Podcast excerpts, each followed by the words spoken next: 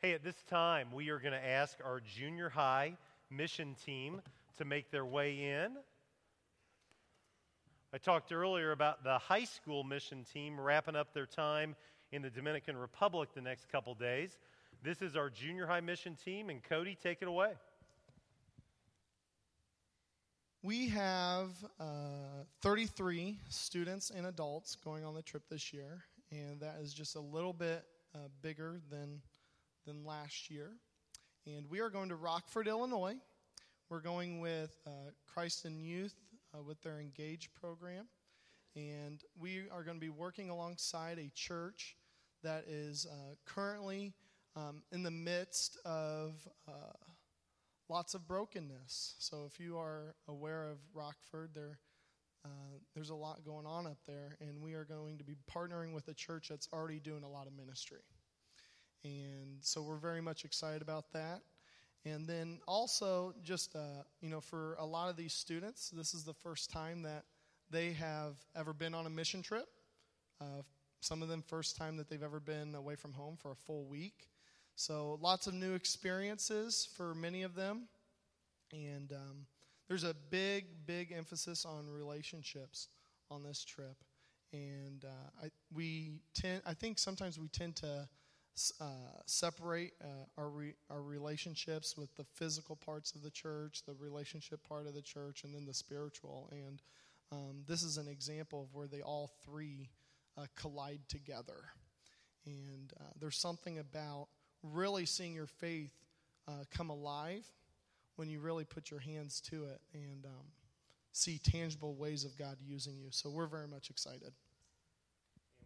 To have an opportunity to pray for them. But what I would like you to do as I get ready to pray this prayer is I'd like you to just focus on one or two of the three students that maybe you know or that you know uh, pretty well. And I'd like you to pray for them all week long. When you get up in the morning, I'd like you to pray for them. When you get ready to go to bed at night, pray for them. If you don't know uh, a name, even just connect with a face and say, I'm going to pray for him or I'm going to pray for her. So let's pray right now. God, thanks so much for the opportunity that is in front of these uh, 33 students and adults as they travel to Rockford uh, tomorrow morning. We pray for safety to and from Rockford. We pray for safety throughout the week.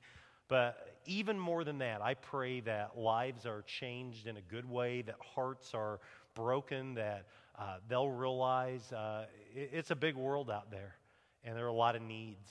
And I pray that this group will be a group that grows together, but most of all, that they grow closer to you, Father. I thank you for Cody and all the adults that are leading this trip, many of whom are taking vacation to be on this trip. And we thank you most of all this morning for Jesus, your son.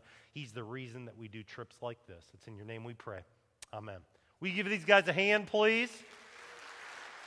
And you guys can go sit down. All right. Hey, grab your Bibles. Turn to the book of First Kings we are starting a brand new sermon series through the book of First Kings. But before we do that, couple of announcements. Number one, Fan the Flame Part 4 is three weeks away. It is coming before we know it. Saturday, August 16, Fan the Flame is going on the road to Lincoln Christian University at the Hargrove Chapel. Um, Big Daddy Weave is the featured artist. It is going to be a great evening, and uh, you can get your tickets today in the foyer. You can get your tickets online at itickets.com. And once again, all the money raised through ticket sales is being given away. It is a, a, continuing theme with the Fan the Flame series, and I hope you will come out and get tickets and support this incredible cause. Number two, starting September 7, we are starting a church wide campaign studying the book, The Story. The story is God's Word in novel form, written by Max Lucado and Randy Frazee. 31 chapters looking at God's Word as one big continual story from Genesis to Revelation. We're going to tackle the first 11 chapters this fall, September 7 through November 16. And if you come to church, you're going to hear a sermon on the story. What we want you to do is buy a copy of the story. These are $20 books. We were able to get them for $5 each. So we're selling them for our cost. If you don't have $5 and you're not going to have $5 between now and September 7, look me up and I will get you a copy of the story. I literally want everyone to have a copy of the story. Families, read it together. It's going to be great. There are some incredible resources. This is the Story for, for Children, a storybook Bible, and it is awesome. Again, over $20 typically. We were able to secure these for $8 each. We're going to sell them for our cost. And again, if you have children that would benefit from this, get a copy of The Story for Children. Several different resources are available. Now, if you come to church every Sunday morning and study the story, that's going to be awesome. But we are hoping that everyone, not half, not most, but everyone will be a part of a group that's going to study the story beyond Sunday morning worship. We're calling those community groups. And in your bulletin today is a sign up for community groups. And I know for some of you, man, that's just too much. That's not really what you want to do. You want to come to church, do your thing, go on your way. You will never really develop relationally, sadly, in a church of this size if you only do Sunday morning church. So I'm challenging everyone to plug in. Many of our Sunday school classes are going to study the story. We're going to have at least nine new, we're calling them community groups They're going to meet throughout the week, many on Wednesday night. And it is going to be a wonderful, wonderful opportunity. We want everyone to be in a community group. Let's dive in to Solomon. We are starting a five week look at some of the kings of the Old Testament.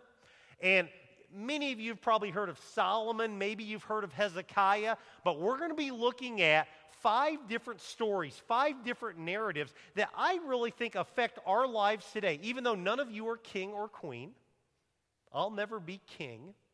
But we look at these leaders that the Lord installed, and there are life lessons that we can take away. And so this next slide shows the, the progression. Today we're looking at Solomon, a message entitled, If You Could Have Anything. Next week, we're going to look at a king that most people have never heard of. His name was Joash. He became king at the age of seven. How cool would that be? And the message is it's not how you start, it's how you finish. Joash started really well, he didn't finish well. Weeks three and four look at King Hezekiah. Week three, taking out the trash. Week four, the power of prayer. And then week five, August 24, Cody is going to be preaching a message on King Josiah. King Josiah became king at the age of eight.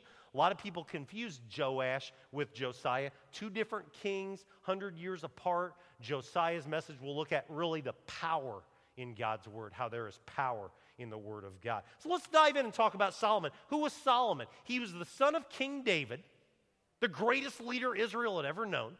There'd never been a greater leader and his mother was Bathsheba. Now, when I say Bathsheba, some of you kind of roll your eyes a little bit. You kind of look like you're not so sure about her because when you hear Bathsheba, that's a negative connotation, isn't it?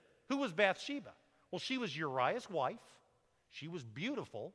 She was bathing on a roof late at night, and King David, he wasn't off to war anymore. 2 Samuel chapter 11, he sees this beautiful woman bathing, and before you know it, King David, the man after God's own heart, because of the lust that he had for Bathsheba, became an adulterer, a deceiver, and a murderer. It's that Bathsheba.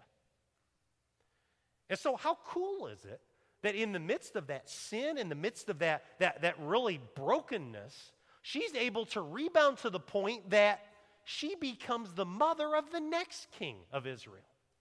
Solomon was her child, her second child. The date's about 970 BC. The situation is David has died. David was great, Israel's greatest leader up to this point in time. And following his death, there's kind of this battle uh, with his sons.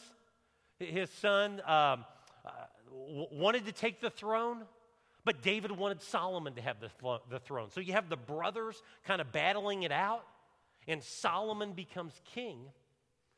And the world situation is such that Egypt had been a world power for centuries, but they're kind of on the decline. It's before the superpower days of Assyria and Babylon. They're going to rear their head a little bit later. But as Solomon becomes king, it's almost the perfect time to take Israel from a good nation to a great nation, from a good people to a great people, from a fairly well known country to a, to a country of prominence, a real player on the world stage. So let's dive in. Uh, part one is how did the reign of Solomon begin? And the best way that I can describe the reign of Solomon from the very beginning is good news and bad news. I'm going to read the first three verses of 1 Kings chapter 1. And as I read that, I want you in your mind, or if you're here with your spouse, do it with your spouse, kind of start categorizing where's the good news and where's the bad news. Let's read 1 Kings chapter 3. It says Solomon made an alliance with Pharaoh, king of Egypt, and married his daughter. He brought her to the city of David until he finished building his palace and the temple of the Lord and the wall around Jerusalem. The people, however, were still sacrificing at the high places because a temple had not yet been built for the name of the Lord. Solomon showed his love for the Lord by walking according to the statutes of his father David, except that he offered sacrifices and burned incense on the high places. So, right now, I'm going to give you 30 seconds, which isn't a lot of time. Try to figure out what's the good news and the bad news. Even though it's in church, it's okay to talk right now. Ready, get set, go.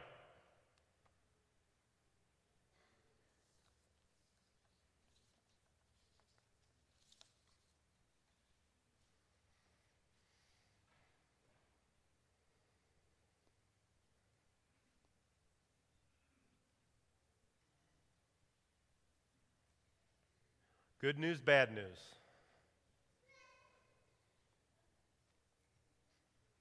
Ten seconds. Good news, bad news. Three, two, one, and we're back. So, what do you think? Good news, bad news. How many of you found something that you would say is good news? Okay, say it out loud right now. No, I'm just kidding. Don't do that. How many of you found any bad news? Any bad news in there? Eh? Let me share with you what I found. I discovered under the, the category of good news, we read here definitely that Solomon is committed to the Lord. He has a passion in his relationship to the Lord. You can see right here that Solomon is committed to centralized and regular worship. And you may say, well, wasn't everybody committed to centralized worship? Didn't everybody want regular worship? Well, up to this period in time, I mean, you'd had the reign of King Saul, and that was sketchy at best. David, he was very much passionate about worship, but David wanted to build the temple. David said, Lord, let me build your temple. And you remember what the Lord said to him? What did he say? You're not the one. You're a warrior. You're a great warrior, you're a fierce warrior, but you're not the one to build my temple. And so there never was, during the reign of David, this centralized worship. And when Solomon becomes king, you can see right here in the first three verses, he is committed to centralized worship. He is making worship a priority. Solomon was also a man after his father David's heart a real obedience to the law. We see right here in the first three verses, he is committed to the statutes of the Lord. Solomon was a man who was committed to the Lord. And secondly, and it's not just here in chapter 3, but really the whole story of Solomon, the 40 years that he reigned, Solomon was motivated to expand the influence of Israel worldwide. Israel was fairly well known as Solomon becomes king, and they are going to be known literally all over the world. In fact, during the reign of Solomon, Israel will reach its peak in terms of land acquisition, how far the kingdom stretches, in terms of prosperity. Israel will never have as much revenue in the bank as they do during the reign of Solomon. They become a people of great influence, international prominence, but also world renowned building projects. Uh, Solomon built the temple. And we won't study it in this series, but sometime today, get into like chapters 7, 8, 9 of First Kings, and you will see how magnificent the temple project was. But even more than that, he built a palace that was absolutely off the charts. And so his world renowned building projects is bringing fame, not just for him, but for all of Israel, literally all over the world. What about the bad news? Is there any bad news in here? I came up with three things. Bad news number one is that Solomon, I don't believe, made a wise choice when it came to his wife. we learn that he picked the daughter of the Pharaoh of Egypt. And my guess is it didn't have much to do with her faith. See, it would be incredibly rare for the daughter of the Pharaoh to have faith in the Hebrew God. My guess is she probably never even heard of him. And so it's not a stretch to say that more than likely Solomon and his wife, they are unequally yoked. And that's going to be a problem for Solomon through all of his life. Can I just throw a word of caution out there to, to those of you that are in a season of life where you're not married, but you may be getting married, maybe later this year or in the years to come, or maybe you're in junior high or senior high and it's going to be on your radar in the next decade? Choose wisely who your spouse will be. Time and time again in Scripture, we see couples that are unequally yoked from a faith perspective. Rarely does it turn out great. Let me just talk personal life experience. I could share a couple of illustrations this morning, real life illustrations of couples that I've got to know and I've spent time with before their marriage. And one couple was on fire for Jesus, and one couple didn't know Jesus and didn't want to know Jesus. And they got married, and through the season of life, everything turned out great. And they're both on fire for Jesus and they're serving. I could tell two or three or four of those stories today. But I could share dozens of examples of people that, that were unequally yoked from a faith perspective, and they came together and it really created tough times. It was a real challenge that they were not together when it came to faith. And then kids entered into the equation, and it was kind of a battle. And so that's extra. That's not in your sermon notes. But if that's on your radar in the future, just, just be wise in the choices that you make. I would make the case Solomon was not wise. Secondly, Solomon makes an unholy alliance with the nation of Egypt, an unholy alliance. Um, he's trying to expand their power. And the thing is, if Solomon could have looked into the future, he would have known God was going to bless him. God was going to bless Israel. God was going to expand the kingdom in ways they never dreamed was possible. But right here, we see an unholy alliance with an unholy people.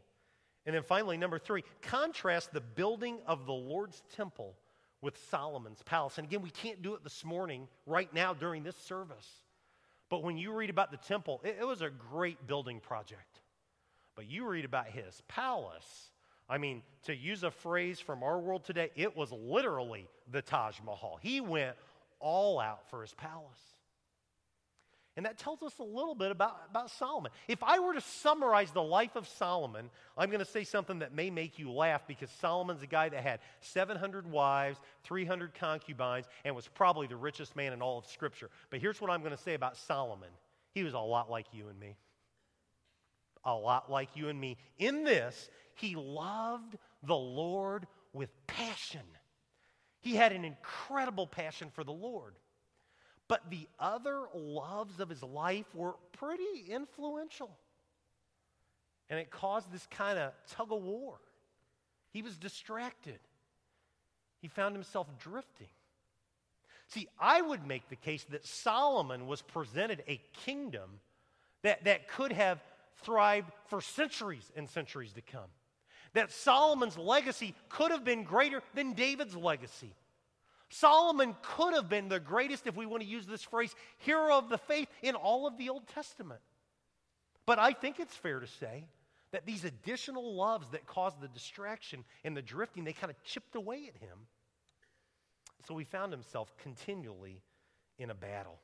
Part two of our message today this Solomon learned that worship it matters to the Lord. Worship is important to the Lord. Worship makes a difference. Let me read for you verses 4 and 5. It says, The king went to Gibeon to offer sacrifices, for that was the, the most important high place. And Solomon offered a thousand burnt offerings on that altar. Now, let me just stop right there. A thousand burnt offerings?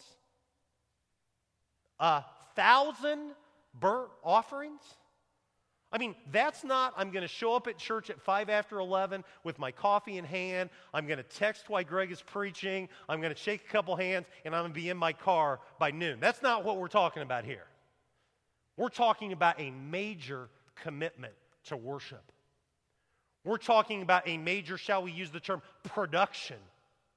He is letting everyone know and everyone see that worship to the Lord matters. And look at the Lord's response, verse 5. At Gibeon, the Lord appeared to Solomon during the night in a dream, and God said, Ask for whatever you want me to give you. Solomon's worship is so genuine to the Lord that it leads to an unfathomable offer. I will give you anything that you want. Let me ask you this morning what would you ask for if the Lord came to you tonight and said, I will give you anything you want? Take 30 seconds and try to figure out what would you ask for? Ready, get set, go. And talk to your neighbor if you want to. Go. What would you ask for? Anything you want at all. We're kind of a quiet bunch this morning. It's okay to talk. Go ahead. Seriously, it's okay.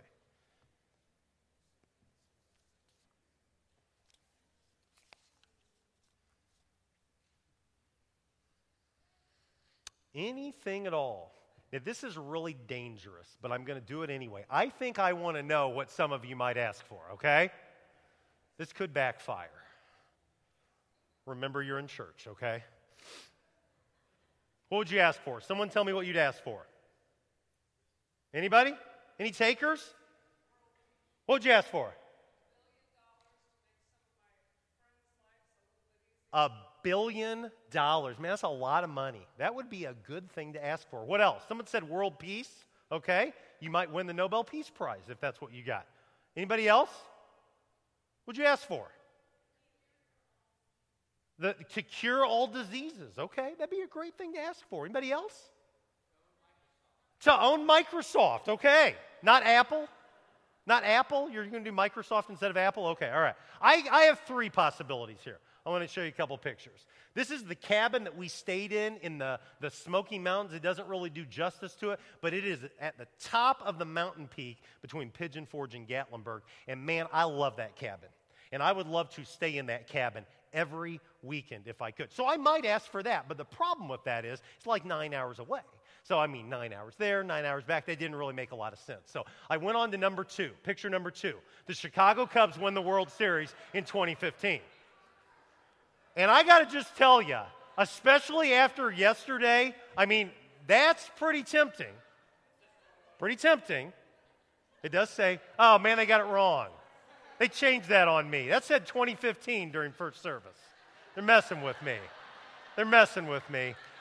Number three, the 2015 Tour de France winner, Greg Taylor. Maybe I'd be the guy wearing the. Uh, yeah, you know, I don't think I'd ask for any of that. I really don't. But let's find out what Solomon asked for, because Solomon chose wisely. Let's read on together. I'm going to read a whole bunch of scripture right now, verses 6 through 14. Let's look at this. Solomon answered, You've shown great kindness to your servant, my father David, because he was faithful to you and righteous and upright in heart. You have continued this great kindness to him and have given him a son to sit on his throne this very day. Verse 7 Now I, O Lord my God, you have made your servant king in place of my father David. Now look at this, he says, But I am only a little child and do not know how to carry out my duties. Your servant is here among your people you have chosen, a great people, too numerous to count or to number. Here it is, verse 9. So give your servant a discerning heart to govern your people and to distinguish between right and wrong. For who is able to govern this great people of yours? The Lord was pleased that Solomon had asked for this.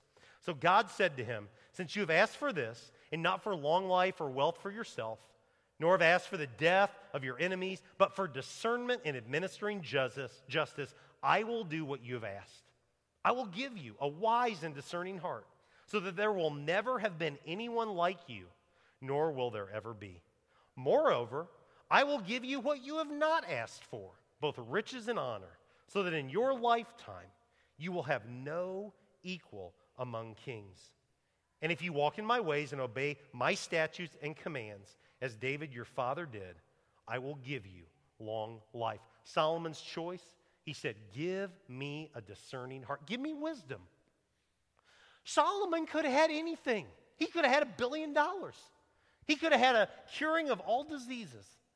He could have had the greatest treasures this world can offer, and he says, Give me wisdom. Give me a wise and discerning heart. And the Lord is very pleased with this request, and he answers it. He says, You got it. But here's the cool thing about the Lord He says, Not only that, because you didn't ask for what most people would ask for, I'm going to give it to you anyway. I'm going to give you the riches. I'm going to give you the honor.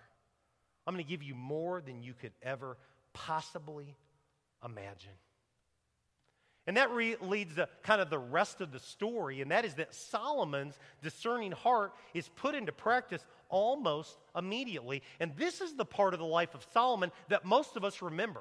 If we grew up going to Sunday school or we grew up going to, to junior church, we know this story. And it's right after our passage. I'm not going to read it, but I'm going to summarize it for you. It's the story of two prostitutes.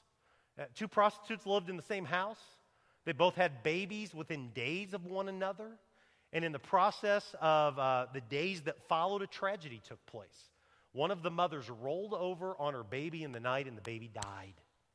And so you have two prostitutes one dead baby, one live baby. The mother who lost the baby took the alive baby and took it for herself, put the dead baby with the other woman, and you have this dispute. Two prostitutes, one baby that's alive, one that has died and, and they are prostitutes. So my guess is their, their word isn't exactly true in, in many people's eyes.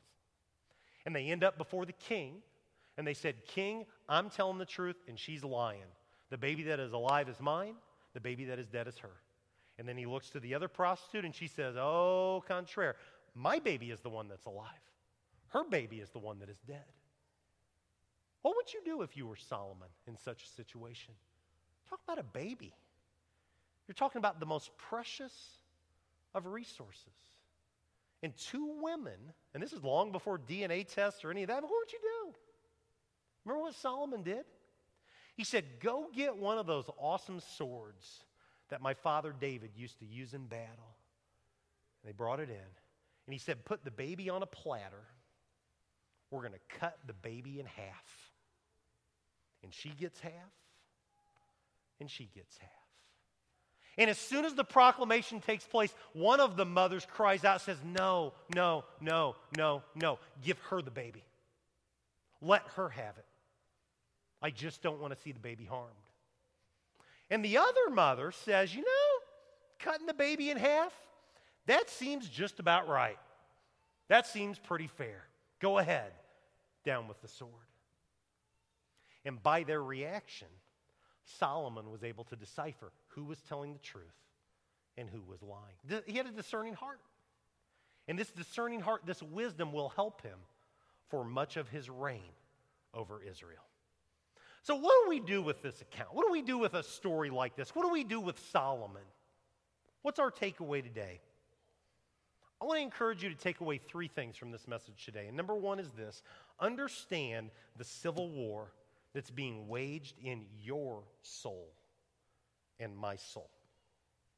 If you are a follower of Jesus, if you are a person of faith, my guess is what I said about Solomon is exactly what's playing out in your life. You want to love the Lord with all your heart.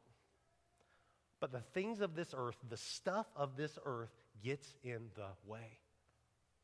And so understand it's not an accident that when you're on the spiritual mountaintop, you feel like an attack is coming. That's not an accident. That's intentional. Martin Luther put it like this He said, All believers at the same time are both righteous and a sinner. It's that civil war, it's that tug of war. So, what do we do with that? What does that mean? That means that no matter where you're at in life, you need to have a passion, you need to have a zeal you need to have a desire to be in God's Word, to practice prayer, to experience fellowship with other Christians. That's why we're rolling out the story September 7. Because in a church this size, sadly, you will never make the connections that you need to thrive as a follower of Jesus if you only come to church at 11 o'clock. I wish it wasn't the case. We need relationships. We need people that when the going gets tough, we can turn to in the name of the Lord. And so understand, there is a civil war being waged. Just like Solomon had that civil war, you will have that as well. Number two, be prudent in what you ask and you wish for. I, I love this account of Solomon because he chose wisely. And, um, and yet, I, I, I don't think any of us necessarily really thinks God's going to give us a billion dollars or a Cubs World Series championship or a Tour de France, you know, championship or anything along those lines. But sometimes, if you're like me, you may find yourself longing for something that you are convinced is going to make your life better. Longing for something that you're convinced is really going to help you a lot. And the reality of it is, it probably won't. Anybody heard the name Brad Pitt? I read an article on Brad Pitt, the actor, on vacation, and it's from a couple years ago, and he was being interviewed uh, by one of the entertainment magazines, and they said, Wow, you know, you must literally be on top of the world. You might be the most famous actor, at least to the younger generations today. You've got millions and millions of dollars. You've got any earthly possession you could possibly want. You got a beautiful wife. You got children. You are the American dream. You have it all. And he just chuckled and he just laughed. And he said, I do have a lot. He goes, I have more money than I can ever spend. I have more stuff than I can ever use. I have fame that I, I never dreamed I would acquire. But he says, if you think that stuff results in happiness, if you think that stuff results in, in joy in life, you are kidding yourself. And he went on to talk about how great it would be just to be an ordinary guy, just to be able to go to Starbucks and get a cup of Starbucks and not be known just to be an average guy. Solomon had it all. Solomon was the richest man the world had ever known, and he wrote a book late in life called the Book of Ecclesiastes. And you know how it began? What did he say? Everything is meaningless. He said, I've tried the women, I've tried the wine, I've tried the worldly possessions, I've had anything you can get in this world. And his conclusion was, everything is meaningless. So be prudent in what you ask for. There are times in my life that I have thanked God that I am not a person of affluence, that I'm an average guy, that I don't have millions. Because I think too many times when all the stuff comes our way, the distraction can come. Number three, we're almost done. Keep the main thing the main thing. I read through the books of First Kings and Second Kings during uh, vacation. I got to tell you, man, that's discouraging to read through the story of the kings of Israel and Judah. I mean, you think King of Israel, King of Judah, wow, they must be really awesome. I mean, you want to talk about a lot of knuckleheads? Read through the book of First Kings and Second Kings. And I think if I could summarize what went wrong with the kings of Israel, they didn't keep the main thing, the main thing. Power got the best of them. Money got the best of them. Control got the best of them. And if we're not careful, the same thing can happen to us. And that's why I think at the end of the book of Ecclesiastes, Solomon ends Ecclesiastes with this. He says, Now all has been heard. And here is the conclusion of the matter fear God and keep his commandments. This is the duty of all mankind. The man that had it all, the man that the Bible says was the wisest of all time, the man that had the women and the wine and the possessions and the palaces, said, If I could give you some advice today, here's what I would say fear God and keep his commandments. Fear God and keep his commandments. Let's pray. God, thank you for today and the chance to study your word and the chance to study uh, just a great king. Solomon was great in so many ways. And yet his greatness should have and could have been so much more extreme. But for the temptations of this world, the distractions that the stuff of this earth brings. And so it's my prayer this morning that in the midst of asking for anything we could possibly want, that what we would want most would be to fear you in a healthy way, in a good way, and to know your word, to live your word in our lives today. We love you. It's in your name that we pray. Amen. Philip and the team are going to lead us in a song that will lead us into our time of communion. But this is also the time in our service where we offer an invitation. And if Jesus is not the Lord of your life, I'd love to have an opportunity this morning to talk to you about Jesus. If you want someone to pray with you, I'm up front. Nate Bostick's up front, one of our elders. We'd love to have a chance to, to pray with you this morning as we stand and Philip and team lead us in our song of commitment.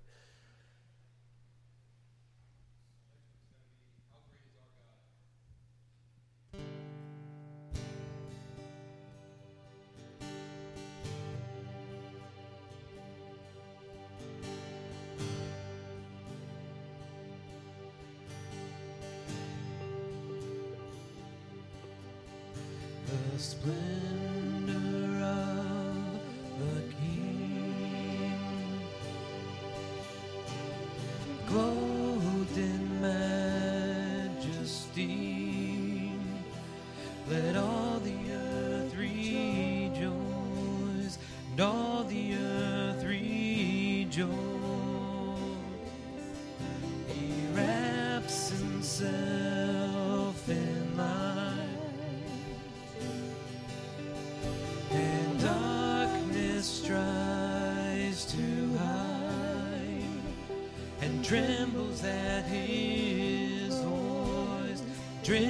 trembles at his voice how great is our God. Well sing with me